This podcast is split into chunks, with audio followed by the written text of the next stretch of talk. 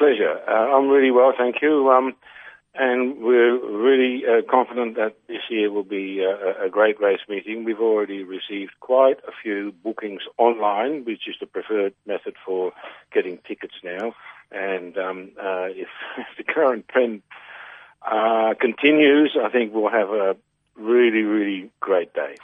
Well, it's most likely you'll be allowed to have up to a thousand. Uh, spoke to differing clubs, some with fifteen hundred, some with less and more. But if that's the case, that's a pretty good number for you because that's around what you get most years. Is that correct? Uh, that's correct. L- last year we had uh, estimated eight hundred plus uh, visitors, not counting the stewards, jockeys, race owners, trainers, and et cetera, et cetera. And that's a very, very comfortable number for uh, our surrounds. Now, speaking of your surrounds, maybe you could explain to our listeners, because I do so many interviews with race clubs, and your race club itself, it's almost as though the name of the meeting and the cup has become the official name that everyone knows. In fact, I'm not sure how many people out there know of the Omeo District Racing Club. To them, it's all about Hinnomunjie. So explain to us, you're the Hinnomunjie race meeting, officially though Omeo District. Oh, to tell you the truth, I can't explain it to you. I, I'm aware, I'm totally aware of that. I live in Hinnomunjie myself, and, and the racetrack obviously is in Hinnomunjie. But for reasons like the, the club itself has um, existed for well over one hundred years, I think one hundred thirty, one hundred forty years.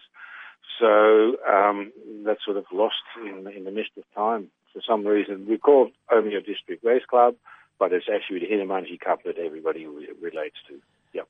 And having spoken over the years, um, there's not much there, is that correct? Like if people come to the meeting, they do stay a fair way away or they come in on the day and so on. It's um, it's not an outback location, but there's not a lot of things right smack bang where you are. Is that is that correct? Well, yes and no. Uh, it's a country location and, and it's not close to any um, large built-up centre, that's true. But what happens is there are a lot of dedicated people that actually come for up to a week at a time. Some of them camp at uh, the Benambra Rec Reserve, and this year there will be an after-party with music at the Benambra Rec Reserve. And then there are people who stay with friends, there are people who stay in some of the accommodation, such as there is in Omeo. Um, yeah. And you've got, I believe, eighty-three at your house? Oh, well, I never count.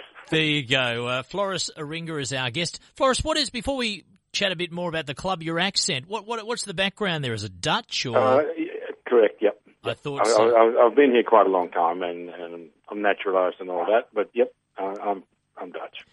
And how's weather been? Because um, it can be a very dry place whenever there's talk of fires in country regions. You're obviously an area where it has to keep an eye on things, but um, a lot of rain, a lot of precipitation. How is the track and how is the uh, course?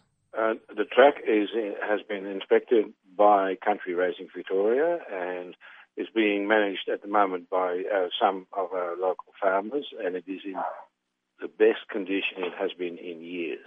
It's fantastic. Really, really good, yeah. Wow, that's great to know.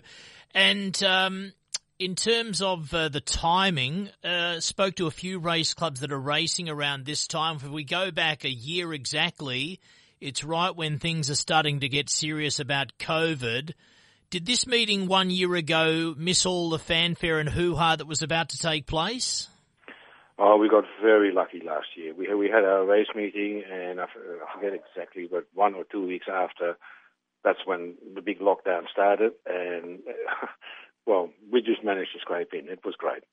Well, as I said, timing is everything, so you've had the situation, and we know it's still a concern, and we still are very serious about COVID, but how about that? You have your race meeting, and then it all breaks out, and here we are a year down the track, and things getting back to some normality, and you pick it up again with your race meeting, which is fantastic timing. As you know, many race clubs in some cases did not even race, some with no crowds on track, and we certainly had a delayed start to the uh, picnic season.